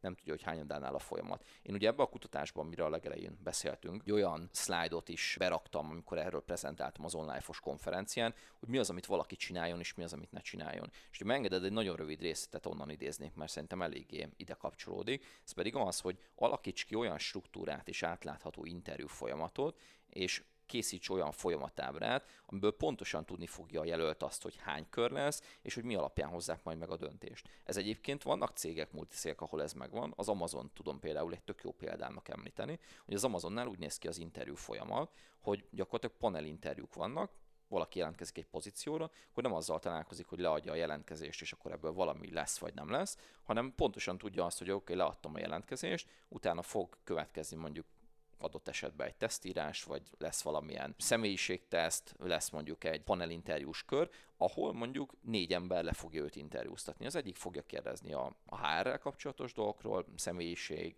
hogyan viselkedik ilyen olyan helyzetben, stb. stb. A másik ember fogja kérdezni egy adott szakmai témából, a következő ember megint egy szakmai témából, mondjuk a negyedik az meg meg fogja nézni, hogy mennyire company fit vagy culture fit, és az az izgalmas az Amazonos modellben, és egyébként ez kisvállalati szegmensbe is lehet implementálni, hogy gyakorlatilag ők arra figyelnek nagyon, hogy folyamatosan olyan ember ül le a pályázóval, aki kompetens. Ez egy nagyon nagy panasz szokott lenni, és egy probléma szokott lenni a jelentkezők részéről, hogy felháborodva mesélik nekem a felsővezető ügyfeleim, hogy, hogy egy 22 éves kis csicska interjúztatott, aki semmihez nem ért, és még az egyetemet se fejezte be, és ő interjúztat erre a pozícióra, és ő dönti, hogy tovább mehetek a következő körbe. De azért valljuk hogy ez tényleg nevetséges. Tehát, hogy egyrészt nem érti az iparágat, valószínűleg nem érti a mélységeit se annak a munkának, amit az adott felsővezető elvégez, az meg meggyőződésem, hogy nem tud egy megalapozott üzleti döntést hozni arról, hogy az az ember az tovább küldhető-e vagy sem. Tehát ez mindenképpen egy hiba, és ezt egyébként pont a megint csak ugyanerről a szlájdról idézek, azt raktam be, hogy az mindenképpen egy, egy probléma, hogyha teljes kiválasztást valaki a HR-nek delegálja, és az még inkább probléma, hogyha csak juniorokkal akarja megoldani a folyamatot. Tehát ugye ez mindenképpen egy nagyon-nagyon-nagyon komoly kiválasztással kapcsolatos hiba, ami megjelenik. És visszatérve az Amazonos folyamathoz, ott ugye az az élménye a jelentkezőnek, hogy pontosan tudom, hogy mi fog történni, pontosan tudom, hogy mi, mikor lesznek a különböző meghallgatások, interjúkörök, mikor lesz visszajelzés, és azt is tudom, hogy egy adott panelen belül egy olyan ember fog engem interjúztatni, akinek megalapozott rálátása, tudása van a témában, tehát nekem, mint interjúzónak egy olyan élményem lesz, hogy valaki olyanhoz beszélek, aki érti azt, hogy én mit mondok. És ez szerintem egy nagyon fontos pont, hogy azt is érdemes átgondolni, hogy már folyamatokról beszélünk, meg automatizációról itt a, a HR vonatkozásában, hogy hogyan tudok kialakítani egy olyan folyamatot, ahol a jelöltnek egy olyan élménye van, mint hogyha, most hogy hadd mondjak egy ilyen személyes példát, mint hogy egy Apple terméket használna. Tehát, hogy minden működik, és nincs vele probléma. Tehát nem azon gondolkodok, hogy ha így dugom be a, a kábelt, akkor jó, vagy hogyha esetleg éppen nem esik az eső, akkor működik. Tehát, hogy nem az van, mint sokszor látjuk egyébként, hogyha már digitalizációról beszélünk, ezt a témát hadd hozzam be, szerintem katasztrofális az, ahol, ahol magyarországi bankszektor tart egyébként bankos alkalmazások, B2C alkalmazások kapcsán. Tehát azok a szoftverek, amikkel ma Magyarországon bankolni kell egy Revoluthoz, ég és föld a különbség. És ez szerintem nagyon jól mintázza azt, amikor ennyire nagy a, a szakadék, akkor ez így probléma, tehát erre nem lehet más mondani, mint hogy probléma. És a jelölt iszonyatosan élvezni fogja azt, hogy egy ilyen minőséget kap, mint mondjuk egy Revolut, egy kiválasztási folyamatba tudja, hogy működik, tudja, hogy kap visszajelzést, tudja, hogy olyan ember fog ér- interjúztatni, aki értelmezni tudja azt, amit mond. És ugye azért valljuk be, amit te is mondtál, hogy gyakorlatilag utána felmegy valaki a, a Google-be, vagy csinál egy keresést, vagy csak az ismeretség körébe networking-gel körbe kérdez, hogy, hogy mi a helyzet ezzel a cégről, ezzel a céggel kapcsolatban, és gyakorlatilag mindenki azt mondja, hogy hát ez a világ legjobb interjú folyamata, bár nem vettek fel, de iszonyatosan profi, az egy elég jó pont. Ha viszont azt mondja, hogy hát nem jeleztek vissza, meg azt sem tudom egyébként hányadánál, vagy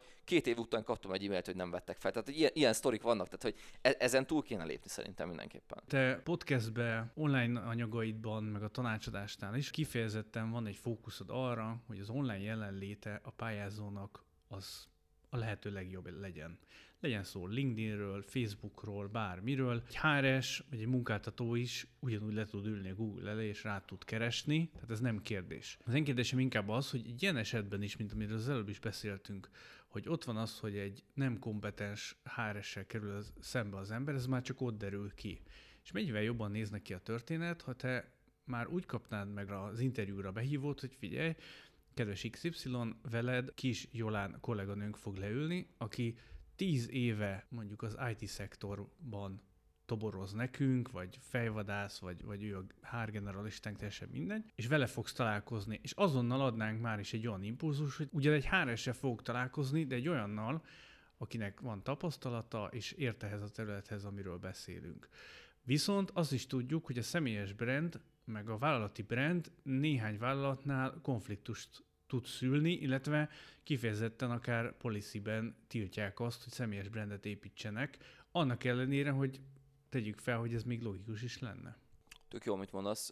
Két irányból is megközelíteném. Az egyik az az, hogy szerintem, amit mondasz, az egy nagyon könnyen kivitelezhető dolog, hogy tényleg egyértelműen megkapja azt a jelentkező, hogy ki fogja interjúztatni, vagy hogyha ez esetleg nem kivitelezhető valamilyen oknál fogva, még mindig meg tudják azt csinálni, hogy küldenek neki egy, egy welcome videót, egy welcome videót az interjú előtt, és azt mondják, hogy nagyon örülünk a jelentkezésednek, hogyha ezt a videót nézed, az azt jelenti, hogy egyeztetünk egy időpontot, a következő fog történni az interjún. És valaki elmondja azt, hogy mire számíthat. Fogjuk vizsgálni azt, hogy mennyire fogsz belepasszolni a csapatba. Fel fogunk tenni viselkedés alapú kérdéseket, ahol arra próbálunk majd ö, ránézni, hogy igazából bizonyos helyzetekben, szituációkban te hogyan viselkedsz, ez mennyire passzol a, a mi működésünkhöz. Meg fogjuk nézni azt, hogy mennyire tudná belepasszolni a jövőbeli csapatunkba. Természetesen fogunk szakmai kérdéseket is feltenni, és fel fogjuk tenni azokat a kérdéseket, hogy milyen terveid vannak a jövőre. Tehát, hogy csak néhány dolgot, ami úgy is tudja a jelentkező, hogy meg fog történni, tehát nem kell elárulni, hogy mik a titkos, nagyon bevált jó kérdéseink, de el lehet mondani, hogy milyen témákat fogunk érinteni.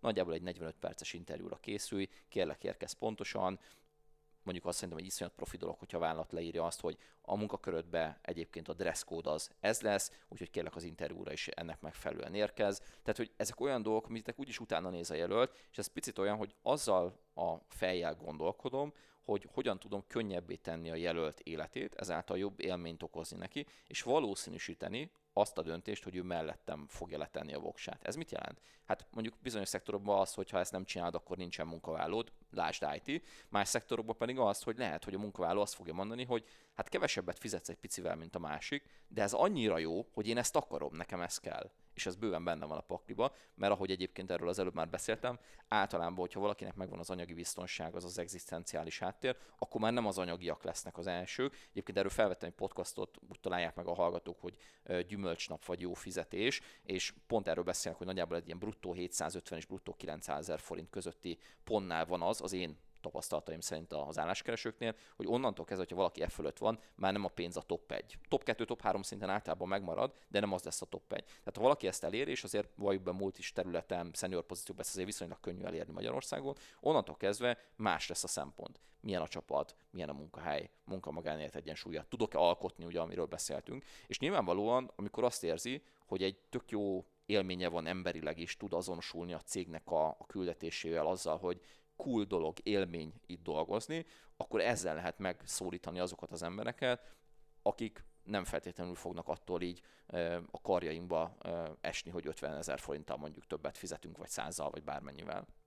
Úgyhogy ez szerintem egy nagyon, nagyon fontos faktor, hogy igazából azok a cégek, akik nem ilyenbe gondolkodnak hosszú távon, meggyőződésem az, hogy olyan értelemben mindenképpen versenyhátrányban vannak a többi céghez képest, aki viszont ezt csinálja, mert egyszerűen mondjuk egy IT kiválasztásnál, fejlesztőnek a kiválasztásánál pontosan tudjuk azt, hogy úgyis alapvetés az, hogy legalább másfél millió forintot, kettőt fog keresni, hogyha mondjuk egy, egy vezető fejlesztőről beszélünk, nem tudom, Jáváról, vagy bármi Anguláról, valami olyan trendi dologról, amely éppen keresett, c bármiről, van egy tök jó tapasztalata, neki nem az lesz a kérdés, hogy, hogy el tudok-e helyezkedni, hanem az lesz a kérdés, hogy oké, okay, szeretnék minél kevesebb interjúból, szeretném ezt a folyamatot élvezni, nem szeretném a sok idő elmenne vele, és úgyis én fogom eldönteni, hol a legjobb a folyamat. Ez is az alapján fogják eldönteni. Tehát én nem egy olyan uh, eh, IT-sal beszéltem, nem, nem azért szoktak ők megkeresni, hogy nem tudok elhelyezkedni, hanem azért szoktak megkeresni, hogy figyelj, el akarok helyezkedni, de nem akarok sok interjúra járni, csak egy-kettőre elvenni, és abból akarok valamit. Tehát ott általában ez szokott lenni a megbízásom,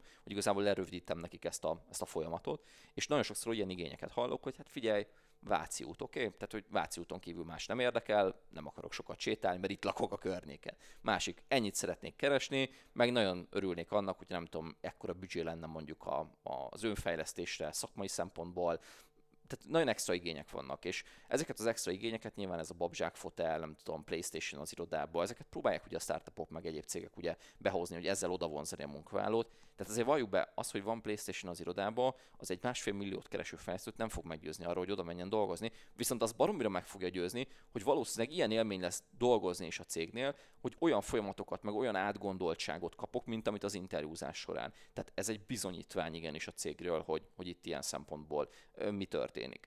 És a másik része ennek a kérdésnek, amit be akartam hozni, az a vonatkozás, hogy mit tud tenni egy HRS, mit tud tenni egy cég annak érdekében, hogy az online térbe, így az online világba egy olyan reprezentációt tudjon a jelöltek, vagy pályázók irányába közvetíteni, ami professzionális és ugyanazt a minőséget képviseli, mint amit a cég maga. És itt pedig amit látok, hogy teljesen tudok azonosulni azzal a részével, amit mondtál, hogy igenis vannak olyan céges politik, ahol erre nincs lehetőség. Van most például pont egy olyan ügyfelem, aki konkrétan még azt sem mondhatja el sehol, hogy ő min dolgozik, mit fejleszt éppen aktuálisan. Nagyon sokszor találkozom olyan álláskeresőkkel, ahol valaki azt mondja, hogy hát projekteket vezettem, de nem mondhatom el, hogy miket. Így ugye nehéz önéletrajzot is írni, ez csak egy zárójeles megjegyzés. De amire ki akarok lyukadni, az az, hogy nyilván vannak limitációk, van egy adott, adott kiinduló pont, amivel mindenki elindul, hogy miről posztolhat, miről nem posztolhat. Ezt érdemes felmérni. De szerintem az egy öngól a cég számára, hogyha ő egyáltalán nem kommunikál. Tehát nem csak arról lehet kommunikálni, hogy pontosan a cég mondjuk milyen titkos projekten dolgozik, lehet arról kommunikálni, hogy milyen nálunk dolgozni. Lehet arról kommunikálni, hogy mik az értékeink. Lehet arról kommunikálni, hogy mi a víziónk. Lehet arról kommunikálni, hogy milyen szuper, nem tudom, CSR projektet vittünk végig, vagy lehet arról kommunikálni, hogy egyébként hogy néz ki nálunk mondjuk a kiválasztási folyamat. És ezek olyan posztok lesznek, ami mindenkit érdekelni fog. Akkor a, a cégnek nincsen erről kialakult márkája, tehát nincsen egy, egy tudatos employer brandingje, akkor igazából az employer brandingje az az, amit mondanak róla. Ez ugye azért problémás, mert hogyha nem tudatos az employer branding, akkor valószínűleg abban se tudatos, hogy milyen folyamatai vannak, tehát hulladék vélemények lesznek a cégről, és valószínűleg nem annyira akar majd oda menni senki dolgozni. Másik pedig, hogy szerintem egy hatalmas elszalasztott lehetőség a cégek részéről az, hogy nem marketingezik ilyen szempontból magukat, mert megint csak lemaradnak, versenyhátrányba kerülnek, a jobb jelölteket nem fogják tudni elérni, másrészt pedig már nem feltétlenül a pénz lesz az elsődleges motiváció, és ahhoz, hogy elcsábítsanak egy embert, ahhoz ez egy hosszú távú munka, tehát ki kell építeni igenis egy olyan imidzset, hogy ez a cég, ez iszonyat cool, itt mindenki akar dolgozni, ezt mindenki imádja, ez a szakma vagy az iparágnak a csúcsa. Ugye ez klasszikusan olyan, hogy ha egy fejvadásznak kiadnak egy munkát, hogy keressen mondjuk, nem tudom, egy, egy textiliparba járatos szakembert, aki mondjuk felsővezető, akkor lesz egy nagyjából listája, hogy kiket érdemes Magyarországon megkeresni. De csak egy kérdés van, hogy az a cég, aki megbízta őt, ő valójában rendelkezik azzal a vonzerővel ezeknek számára, bocsánat, nem is jelentkezők, hanem ezek a éppen aktuálisan állásba dolgozó szakemberek, hogy nekem elég érdekes a cég ahhoz, hogy kockáztassam a mostani státuszkót, a mostani státuszomat, fizetésemet, karrieremet, hogy átmenjek oda. És hogyha itt nincsen egy tudatos márkaépítés, ami éveken keresztül megy, megy előre, akkor lehet azt fogja mondani az ember, hogy figyelj, nem is hallottam erről a cégről, vagy hallottam róluk, de nem jókat, úgyhogy engem ez nem érdekel. És ugye klasszikusan, amikor menedzsment szinten vagy hiány szakmák vonatkozásában szeretnénk elcsábítani minőségi munkaerőt, és ugye ez a munkaerőért történő harc, ez egy, egyre inkább egy trend, és nem csak Nyugat-Európában, nem csak a mondhatni fejlett világban, hanem nálunk is ez megfigyelhető, hogy inkább van bizonyos területeken munkaerő hiány, mint hogy több lát így egyértelműen kijelenthető az, hogy ez a fajta harc, ez nem csak a fizetések terén fog eldőlni. Meg hát alapvetően szerintem egy buta dolog az, hogyha valaki csak fizetésbe akar versenyezni, mint ahogy ugyanúgy buta dolog csak árakcióval megpróbálni piacot szerezni. Tehát, hogy ez egy hosszú távon nem egy fenntartható modell. És ezért szerintem igazából a cégnek valamilyen szempontból kutya kötelessége az, hogy erről a részéről kommunikáljon. Az, hogy ezt a HRS csinálja, az, hogy ezt a marketinges csapat csinálja, vagy esetleg a kommunikációs csapat, vagy a PR-os csapat, most attól függő, hogy mekkora szervezetről, meg milyen komplex organizációról beszélünk, ez mindenhol más és más. De szerintem az egy alapvetés kéne, hogy legyen, amit te is elmondtál, hogy legyen egy professzionális LinkedIn-es jelenlét, egy Facebookos jelenlét, hogyha az adott iparágban más csatornák trendék, most gondolok nem tudom, Pinterestre, TikTokra, Twitterre, bármire, tudjuk, hogy mik azok, de legyünk jelen bizonyos csatornákon, hogyha ránk keresnek, akkor legyen valamiféle jelenlétünk, prezenszünk. A másik pedig, ami szerintem itt kulcsfontosságú, hogy legyen igenis átgondolva az, hogy a cég szempontjából mi az az image, vagy mi az a vibe, amit ugye a Dream Job csinál, amit mi szeretnénk magunkról kommunikálni. Meg csináljuk meg azt az élményt a, a jelentkezőnek, hogy könnyebbé tesszük a dolgát, és elősegítjük azt, hogy a, a jelentkezések azok könnyen menjenek végig. Ne kelljen annak utána járni, hogy milyen ruhába kell menni az interjúra, ne kelljen annak utána járni, hogy ez egy 10 perces előszörű beszélgetés lesz, vagy egy két órás, vagy egy négy órás panel interjú. Tehát, hogy ezek olyan alapvető dolgok kéne, hogy legyenek, de azért nincsenek ezek meg is. Itt van szerintem a problémának a gyökere, csak hogyha megint az okokra visszamegyünk, hogy általában a cég maga se tudja, hogy mi lesz. Tehát hogyan a feléből tudom megmondani előre, ráadásul videóba vagy edukációs értelemben a jövőbeli jelentkezőmnek, hogy hogy választok ki valakit, ha igazából mindig máshogy csinálom a kiválasztást, soha nem volt dokumentált folyamat, és igazából az álláskírást is úgy hozom létre, hogy hát ma megírta Marika, holnap meg megírja mondjuk a Gellért. Tehát ugye nagyjából ez lesz, és és amikor az van, hogy mindig más ember írja az álláskírást, nincsen semmi standardizálva, nincsenek erre folyamatok, és esetleges az egész, és néha valaki hozzárak valamit, néha nem, akkor ugye nagyon hamar egy olyan helyzetbe leszünk, hogy, hogy nyilvánvalóan ez az egész folyamat is esetleges lesz, és a, a pályázói élmény is esetleges lesz. És szerintem az, hogy mit lehet posztolni, meg mit nem lehet posztolni, ahol már ilyen poliszik vannak, ott meggyőződésem, hogy kéne, hogy legyen erőforrás arra, hogy egyébként átvilágítva a jogi csapat által ki lehessen valamit posztolni. Tehát lehet, hogy igen, ennek ez erőforrás igényes, hogy én megnézem, hogy belefér az imidzsembe, hogy én posztolok, de azt a kis vállalkozói mítoszt azt szeretném lerombolni, hogy majd csak akkor posztolok, ha tudok tökéleteset. Mert mikor lesz az a pont, mikor jön az a pont, amikor majd tudsz tökéletesen employer brandinget kommunikálni. És ugye ezt mondja a legtöbb általában a KKV vagy kisvállalkozó, hogy hát nem vagyok fel LinkedIn, azt tudom mi az, meg egyébként is minek posztoljak LinkedInre, az én ügyfeleim, vagy az én, nem tudom, jövőbeli munkavállalóim, azok professional jelentkeznek. Hát jó volt, ez úgy működött eddig, akkor működik ezután is. Vagy bármi hasonló is. Ugye megint csak úgy, ugyanoda jutunk vissza, ahol ma már beszéltünk erről többször, hogy gyakorlatilag változásra ilyen totális nemet mond valaki, eddig így volt, jó volt, így működjön így. És nem látja azt, hogy ahogy így trend szinten megfigyelhető, hogy minden változik, ugye egy idő után ez egy igazából nem egy versenyképes megközelítés, hogy minden marad a régibe. Ugye van ez a mondás is egyébként, ez a távol-keleti mondás, hogy jól tudom, talán Buthához társítják ezt, hogy ne a változástól félj, hanem az állandóságtól. És ez szerintem így nagyon jól definiálja azt, amiről beszélünk. Igen, abszolút, abszolút egyetértek vele. Ráadásul nekem az jutott róla eszembe, tehát hogy ez a gondolkodásmód, ez így akadály megint abban, hogy valamit nem csinálunk, mert azt gondoljuk róla, hogy például itt a posztolásnál maradva konkrétan, tényszerek akarunk lenni, az a hű, majd írunk egy tökéletes posztot, tegyük fel, hogy a hírfolyamunkba, ha csak a 10%-át elérjük direktbe egy kirakott poszttal, ugye mert az algoritmusok nem pakolják ki mindenkinek, akkor is, ha megnézzük, hát mire elolvasunk egy posztot, már megjelenik fönt, hogy újabb poszt érkezett, tehát, hogy egyszerűen annyira fel van gyorsulva ez a történet, hogy itt nincs is idő feltétlenül arra, hogy mi állandóan tökéletes posztokat írjunk. És hogyha már ilyen technológiai vonal, akkor szeretnék egy kicsit ilyen, félig meddig a jövő, de valahol már a jelenre rátérni, hogy itt a HRM belül is rengeteg olyan technológia áll rendelkezésre, az ATS-eken túl például, amik kíváncsi vagyok, hogy mi a véleményed róla, és milyen jövőt látsz ezeknek. Például gondolok itt arra, hogy vannak az önéletrajz, tehát a CV elemző szoftverek, amik már léteznek, amik képesek mintázatokat vagy kulcsinformációkat ugye kigyűjteni, akár egy első előszűrést megcsinálni, hogy a szoftver végig fut a bejövő önéletrajzon, és azt mondja, hogy jó, hát akkor ebből 10-ből 70-et azt automatikusan én elutasítok, a maradék 30-at engedem tovább a folyamatban. Vagy akár például azokra az itthon is megtalálható videó interjú alapú szoftverekre, amik különböző pszichológiai vagy egyéb modellek mentén működnek, hogy mennyire látod azt, hogy ezeknek van létjogosultsága vagy jövője a HR-ben? Én szerintem nagy butaság lenne azt mondani, hogy, ha, hogy nincs jövője, vagy hogy nincs létjogosultsága, mert nyilvánvalóan egyértelműen a trend az ebbe az irányba megy. Az, hogy ez mennyire tud pontos lenni, vagy hogy mennyire lehet úgymond meghekkelni ezeket a rendszereket, az már egy másik kérdés. Én egyelőre nyilván nem lennék a piacon nagyon sikeres, ha nem tudnám, hogy ezt hogyan lehet valamilyen szinten meghekkelni, ha ilyen rendszerrel találkozik valaki.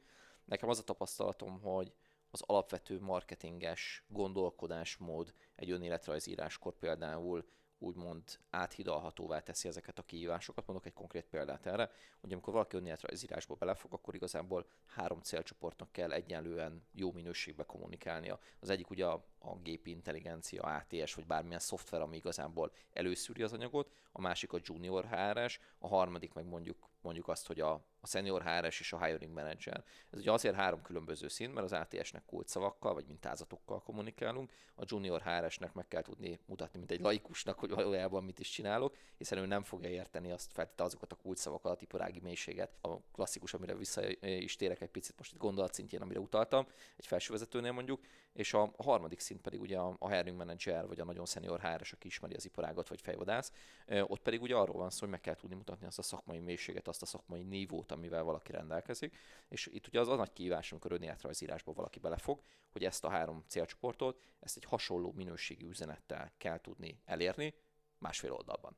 Úgy, hogy nem lehet se az egy, egyik irányba, se elhajlás, hiszen hogyha elhajlunk nagyon a kulcs szó irányba, akkor olyan érzésünk lesz, mint a, amikor a Google-nél bejött ez a, ez a keyword stuffing, hogy odaírtuk a nem tudom, a fehér oldalra 150-szer, hogy keresi optimalizálás, és akkor majd az, a, attól elsők lettünk keresi optimalizálásban. Nyilván erre elég hamar rájött a Google, hogy, hogy ez, ez nem annyira jó. Mai napig egyébként az a vicces, hogy lehet találni olyan honlapokat, ezt majd javaslom a hallgatóknak, hogy ilyen régebbi honlapoknál így próbálják meg azt letesztelni, hogy így az egérrel így megpróbálják kijelölni az egész oldalt, és látni fogják, hogy a fehér háttérbe így oda van írva 15 ezerszer az, hogy keresi optimalizálás, vagy valamilyen kulcs amire nyilván az adott oldal szeretne rangsorolni. Nyilvánvalóan nem tudunk, ha nem is ilyen technikával, hogy, hogy ráírjuk a, a fehér lapra, nem tudom, fehér betűvel azt rengetegszer, hogy mondjuk management, vagy, vagy azt, hogy, hogy nem tudom, felsőfokú angol, vagy MBA, vagy csúcs teljesítmény, vagy continuous improvement, vagy bármi kutyafülét, ami éppen az adott kulcs szó, ami fontos. Tehát, hogy ezt, ezt nem tudjuk megcsinálni. Egyrészt nagyon nagy a lebukás esélye, másrészt a szoftverek se így működnek.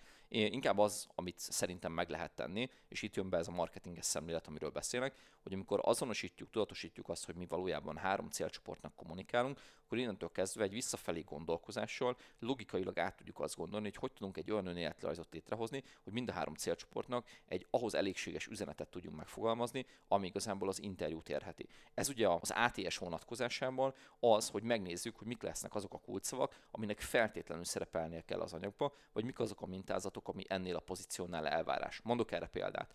Tehát, hogyha valakinél mondjuk az a, a cél, hogy ezen az ATS-es szűrésen átmenjen, egyébként nagyon sok felsővezető ügyfelem visszajelezte, hogy ők valójában nem használnak még ilyen funkcionalitásokat, tehát Magyarországon viszonylag ritkán találkozik egyébként ezzel szerintem álláskereső. Ettől függetlenül érdemes megcsinálni a biztonság kedvéért, főleg, hogyha multihoz pályázik valaki. Na de visszatérve a témára, tehát úgy érdemes ezeket a kulcsszavakat lekutatni. Ez egy kulcsszó kutatás igazából, amit csinál az álláskereső, vagy csinálok én, hogyha valakinek önéletrajzot írok, hogy három forrásból táplálkozok. Az egyik, az egyrészt, hogy mik azok az álláskiírások, jellemző álláskiírások, amit az adott pályázó szívesen megpályázna. Ezeket quieto.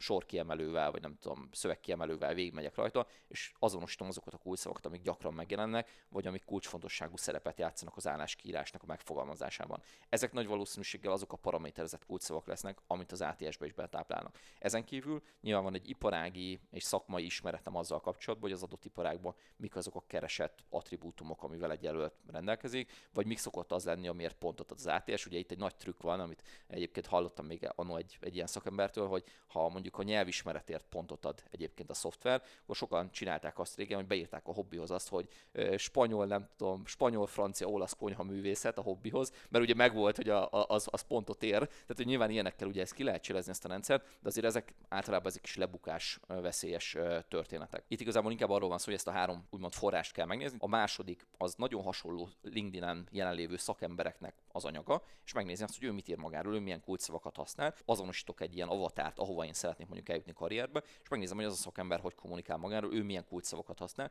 Megtalálom a metszetet, a szakember, az álláskírásnak a kulcsszavai között, azoknak benne kell lenni az én anyagomba is, hogy az ATS tudjam triggerelni. A harmadik pedig általában, ami azt mondom, hogy ilyen olyan eszköz tud lenni így az ember kezébe, az az, hogy ő saját maga megnézi a, a saját önéletrajzát, és átgondolja azt, hogy az, amit leír, az igazából az a kult szó, ahogy ők azt a szervezeten belül használják, vagy az, ahogy egyébként a piac használja. És ez általában nem ugyanaz, mert ugye mindig minden munkáján van egy ilyen jellemző, csak a cégre jellemző szakzsargon, ami abszolút nem feltétlenül van összhangban azzal a piaci terminológiával, amit egyébként a piac használ. Ezt a hármat valaki megcsinálja. Ezzel az első célcsoporton vagyunk túl. Itt még nem írtunk olyan anyagot, ami feltétlenül egy értelmezhető szöveg is valaki el tudja olvasni. Második kör az az, hogy a junior HRS-nek gyakorlatilag tudjon valaki értelmes anyagot összerakni. A harmadik pedig olyan, ami azt mondom, hogy az, ott ugrik igazán a majom a vízbe, ott pedig ugye meg kell tudnunk mutatni azokat a szakmai mélységeket, hogy tényleg, amikor ránéznek az ajunkra, akkor azt mondják, hogy mi egy, egy minőségi szakemberek vagyunk, és, és jó szakemberek vagyunk. Tehát, hogy az önéletrajzírás, hogyha itt az egészet megnézzük, akkor ezért szerintem egy baromi komplex dolog,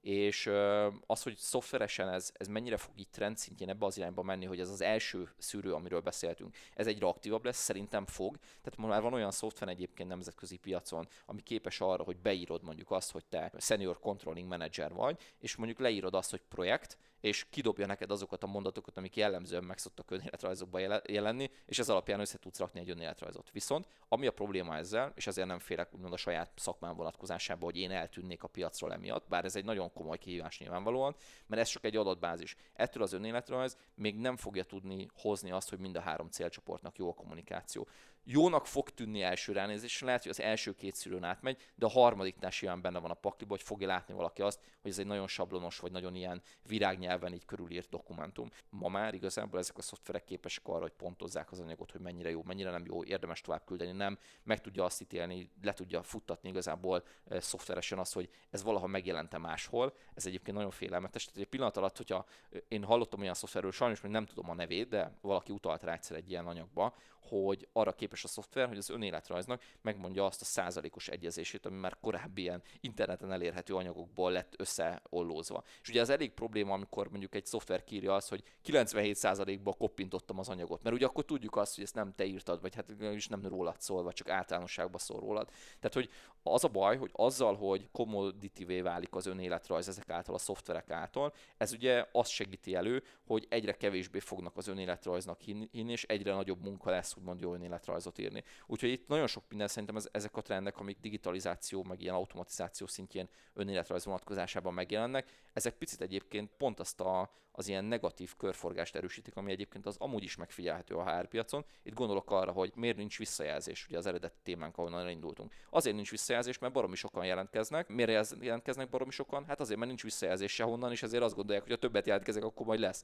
És ugye ez ugyanaz a történet, hogy automatizmus nézi az önéletrajzot, automatizmus kiszelektálja, oké, nem ment át az automatizmus által, akkor elkezdek automatizmust használni. Oké, elkezdek automatizmust használni, átmegy az önéletrajzom a szűrőn, eljut a szakmai vezetőhöz, viszont az azt mondja, hogy ez hulladék, ezért kikukázza. Oké, akkor most mégsem használok automatizmust, és ez az a baj, hogy egy olyan öngerjesztően tud rossz irányba vinni dolgokat, ami szerintem nem feltétlenül a piacnak az érdeke. De ez, ez egy, megint csak egy személyes vélemény. Gyakorlatilag a plagizálás a téma, ami megnyitna egy újabb témakört, etikai kérdéskört, ami egyébként a digitalizációt egyébként is jellemzi. Viszont én most úgy érzem, hogy elértünk az ajánlói szegmensünkhöz.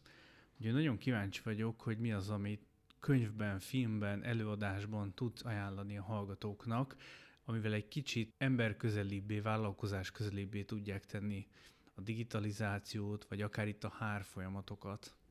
Tök jó kérdés, gondolkoztam sokat egyébként ezen. Még jó pár éve voltam édesapámmal Izlandon, ahol néztem egy ilyen videós anyagot, amire szeretnék hivatkozni, és mai napig emlékszem, hogy ilyen baromi jó ilyen Airbnb-be voltunk, ilyen látszott így az izlandi táj, ilyen nagy üveges helyen ültem egy kanapén, és ott néztem egy anyagot, és abszolút nem kapcsolódott ahhoz, amivel akkor foglalkoztam, nem kapcsolódott semmihez, viszont mai napig megvan a fejemben, mert az a Peter Diamandis nevű úriembernek az anyagáról beszélek egyébként. Korábban egyébként aztán azt is megemlítette valamelyik hallgatód itt a podcastba. Nem a könyvről beszélek, amit ő írt, vagy több könyvet is írt, de nem a könyvről beszélek, hanem a Vishen Lakiani nevű Mindvalley foundernek, alapítónak Consciousness Engineering megnevezésű programja, ami igazából arról szólt, hogy ilyen nagyon nagy gondolkodókat összeültetett egy interjúra, vagy bocsánat, ő interjúztatta őket, de így összerakta ezt az anyagot, ezeket az interjúkat egy ilyen gyakorlatilag online anyaggá. Volt egy, nem is tudom már, ilyen nagyon nevetséges áron adta egyébként, ezt régen egy dollárért vettem talán meg az egész anyagot. Nekem ez nagyon-nagyon-nagyon az ő személye, mint olyan, az, az nagyon inspiráló volt, meg egyébként ez az egész jövőkutatás, mi fog történni, hogy fog történni,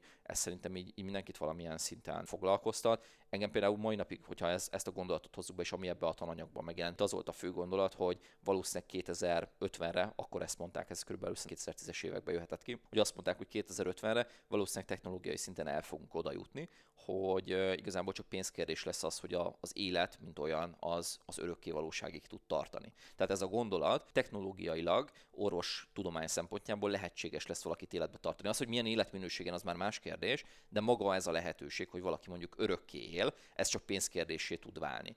És ugye ez szerintem például egy nagyon érdekes gondolat, mert nyilván, hogyha már ilyen dolgokról beszélünk, ez azt is előrevetíti, hogy a digitalizáció, mint olyan, tehát az, amit ma lehetségesnek tartunk mondjuk egy számítógéppel, egy okostelefonnal, az szerintem ilyen beláthatatlan innovációkat tud hozni mondjuk a következő egy, egy-két évtizedben. Van ez, a, ez az alapelv, ha jól tudom, ez a Monroe alapelv talán, hogy ugye mindig megduplázódik, és nagyon rövid idő szakon belül gyakorlatilag az információ feldolgozásnak a, talán a, a sebessége vagy gyorsasága, meg a, a tárolókapacitás, most itt a megabájtokra, meg egyéb dolgokra gondolok. Nem vagyok IT szakember, ez hallatszik, ha valamit mondok, de a lényeg igazából az az, hogy ugye az a gondolatnak a, a fő tanulsága, hogy emberi aggyal ez a fajta exponenciális exponenciális növekedés, ami ezen a görbén megnyilvánul, ez felfoghatatlan. Tehát nem tudjuk azt felfogni, hogy pár év múlva ez innovációban mit fog hozni. És ez, az, ez azért hoztam ezt a gondolatot most ide be a, az örök élethez, mert az, hogy ma kimondja azt valaki, hogy én örökké fogok élni mondjuk 2050-ben,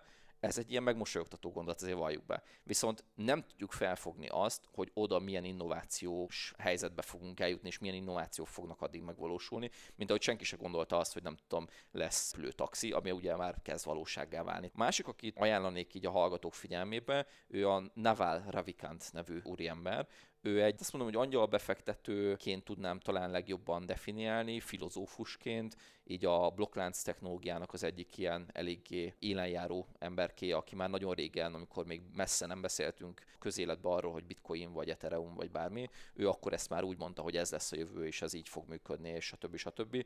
Tim Ferrisszal van egy beszélgetésük, meg lehet hallgatni egyébként a podcast interjúja, ami ma 2022-ben így alapvetés, hogy ezt mindenki tudja, aki foglalkozott blokklánccal, viszont akkor úgy tűnt, hogy hát ezek megőrültek, ilyen jellegű dolgokra mutat rá. Na és neki van egy podcast epizódja, ami nekem így a valaha volt legjobb podcast epizód, amit életemben hallottam. Ez a How to Get Rich, tehát hogyan legyek gazdag, ilyen nagyon scammy, nagyon clickbaites címe van, viszont egy olyan mélységű életfilozófiát, technológiai, digitalizációs filozófiát ad át ebbe a podcastba, ami nagyon erőteljesen kapcsolódik a te podcastodnak is a szellemiségéhez, meg, meg gondolatiságához. Azt mondja igazából a Navarra Vikánt, ami nekem egy nagyon tetsző gondolat, hogy gazdaságból indítja ezt az egész gondolatmenetet, az, hogy gazdaggá válja, az valamilyen formában úgymond hatástöbbszörözést, leverage-et kell képezned. És ő neki az egyik filozófiája az az, hogy permission lesz, tehát az engedély nélküli 21. században igazából engedély nélküli az, hogy te kódot írsz, vagy kódot hozol létre, automatizációt, digitalizációt hozol létre, ez nem kell engedélyt kérned, mint ahogy megint, bocsánat, már megint valamelyik podcastodra utalok, valamelyik interjú alanyod mondta azt, hogy talán Szeged mellett egy kisvárosba vagy kisfaluba, mert nem, meg Ugandában nem fogják megkérdezni azt, hogy, hogy megcsinálod ezt az e-commerce vállalkozást, vagy szoftveres vállalkozást. Nyilván nem, fog, nem kell senkitől engedélyt kérned, ez már nem tőke kérdése, mert forintos vagy filéres megoldások vannak arra, hogy el lehessen indulni. És ami az izgalmas szerintem, hogy azt mondja a Navarra Vikant, hogyha te képes vagy olyan szoftvert létrehozni, ami igazából valamilyen módon az életet jobbá teszi, megold dolgokat, és ezzel gyakorlatilag kiváltasz más erőforrásokat, akkor ez gazdagsághoz tud vezetni, és mérhetetlen gazdagsághoz, hiszen nincs engedélyhez kötve, és a scaling, tehát a skálázhatóság ennek, az, hogyha jó piacot választasz, az korlátlan. És ugye ez azért nagyon érdekes gondolat szerintem, mert beszélgetünk arról, hogy, hogy digitalizáció, hogy beszélgetünk arról, hogy karrierépítés, ugye akár behozhattuk volna azt a témát is, hogy milyen szakmák fognak eltűnni. Igazából szerintem nagyon jó volt ilyen szempontból a beszélgetés, hogy bár, bármilyen irányba lehet lehetett volna tovább menni. Ott nagyon érdekes, én sokszor kapom meg ügyfelektől azt a kérdést, főleg fiataloktól, hogy Gellért, mit kéne csinálnom az, hogy gazdag legyek, milyen munkába fogjak, vagy mégis mit kéne dolgoznom. És neki szoktam azt mondani, hogy, hogy hát mindenképpen valamilyen olyan technológiai irányba induljanak el, ami gyakorlatilag a jövő trendjeibe így belepasszol, ez ugye kérdés, hogy mi fog eltűnni pont a mesterséges intelligencia az automatizáció miatt, meg mi az, ami meg fog maradni. De én azt gondolom, hogy aki ebbe az ökoszisztémába egy kódolási, szoftveres tudással egy szereplővé tud válni, és követi a trendeket, annak biztos, hogy lesz munkája. Nem biztos, hogy az, amit most elképzel, de biztos, hogy ennek a, a trendnek a, az egyik úgymond olyan meglovagolója tud lenni, aki ezt sikerre viszi. Tehát én azért mondom, hogy a Navarra Vikántnak az anyagát ezt nagyon javaslom, mert aki szerintem ezt a gondolkodásmódot elsajátítja, és meg is valósítja, tehát beimplementálja is az életébe, annak biztos, hogy nem lesznek anyagi gondjai. Ahogy megszokhattátok a show notes-ban a linkeket meg fel találni, és amit én a mai napra még hoztam ajánlónak, az egy angol, egyelőre csak angol nyelven elérhető könyv, a Robotáló HRS, én ezt nagyon ajánlom mindenkinek, aki a HR-ben dolgozik, és azon gondolkozik, hogy vajon a jövő technológiái, illetve ez az exponenciális fejlődés le fogja őt lépni, és hogyha ő szeretne ezen a pályán még egy karriert építeni, akkor nagyon ajánlom ezt a könyvet. Neked is nagyon szépen köszönöm az ajánlókat, és nagyon örülök, hogy tudtunk beszélgetni. Köszönöm szépen a beszélgetést, meg én is az ajánlókat, mert most egy, azt gondolom, hogy jó kis olvasnivalót biztosítasz majd nekem. Kíváncsi váltett, én nem ismerem egyébként a, a könyvet, úgyhogy ezt meg fogom nézni, meg örültem a beszélgetésnek. Én is nagyon örültem, és remélem, hogy tényleg akár ebben a témában is, hogy mi lesz a HR jövője, majd tudunk még a jövőben beszélgetni. Hallgatóknak is köszönjük a figyelmet, nem sokára folytatjuk. Sziasztok! Sziasztok!